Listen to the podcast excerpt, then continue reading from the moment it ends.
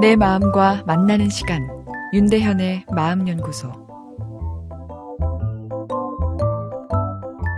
서로가 공감하면 마음에 방전된 에너지가 차오릅니다.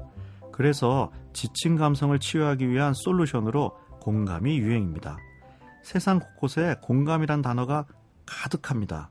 그러나 막상 요즘 공감받고 있다 느끼세요? 이렇게 질문하면 다들 갸우뚱 하시는데요.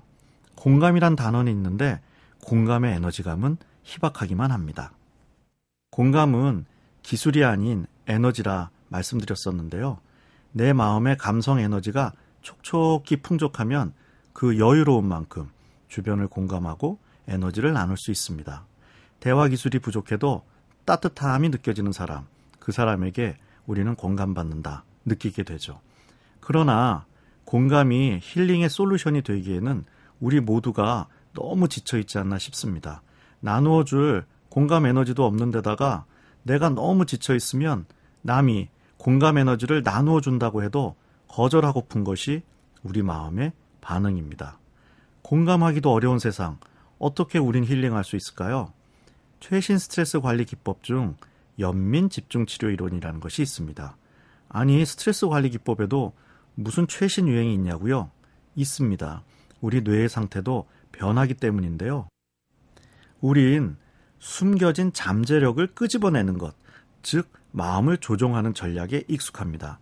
사람에게 무한한 가능성이 있다. 꿈을 버리지 말고 긍정성을 갖고 달려가자란 내용이지요. 그러나 계속 조정 전략을 사용하기에는 우리 마음이 너무 지쳐버렸습니다. 주변에서 긍정성에 대해 이야기해도 과거처럼 내 마음이 반응하지 않습니다. 웃기시네, 너나 그렇게 살아. 이 정도의 심한 저항감마저 생깁니다. 사람이 나빠져서가 아니라 우리 마음의 에너지가 방전되었기 때문입니다. 뇌가 끊임없는 조정 전략에 지쳐버린 것입니다. 연민 집중 치료 이론, 서양 사람이 만든 이론인데 동양적인 냄새가 물씬 풍깁니다. 조정 전략에 더 먼저 지친 서양 사람들이 우리에게 친숙한 내용을 가져가 힐링의 방법으로 활용하고 있다니 아이러니입니다. 연민 집중이란 우리 뇌의 항 스트레스 시스템인 연민 시스템을 활성화하자는 겁니다.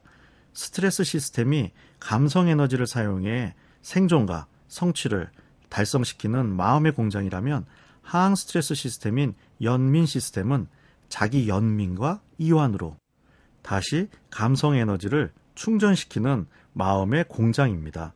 발전소인 셈이죠. 마음의 발전소인 연민 시스템. 내일 더 알아볼까요?